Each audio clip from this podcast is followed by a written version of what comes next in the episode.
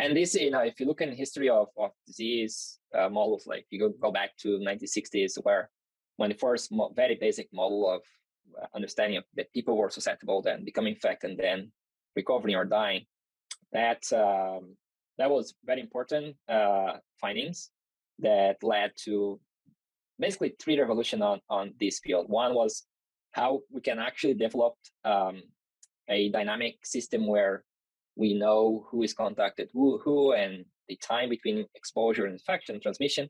So that took a couple of years to figure out, but that was solved. Uh, and then after that, the data became more available, and then um, it became more expensive in order the time to run these models and computers in the past were a bit a bit uh, clunky. Yeah, right now we are really really uh, advanced on that. So that was also solved with technology, and we just continue to to excel on that.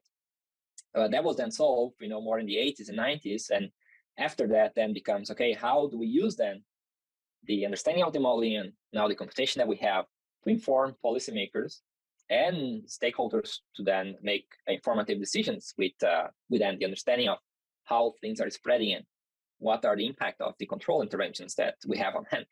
And so that that's where we at at this point in time. Uh, you know, as COVID showed us that um, we did not know that locking people down will work, and now certainly we have much more of a conclusion that maybe in some places, but not always. So that's very clear um, uh, correlation between that and pigs um, doing herd closure, you know, for how long, when, and how that should be done in order to reduce then our uh, spread downstream.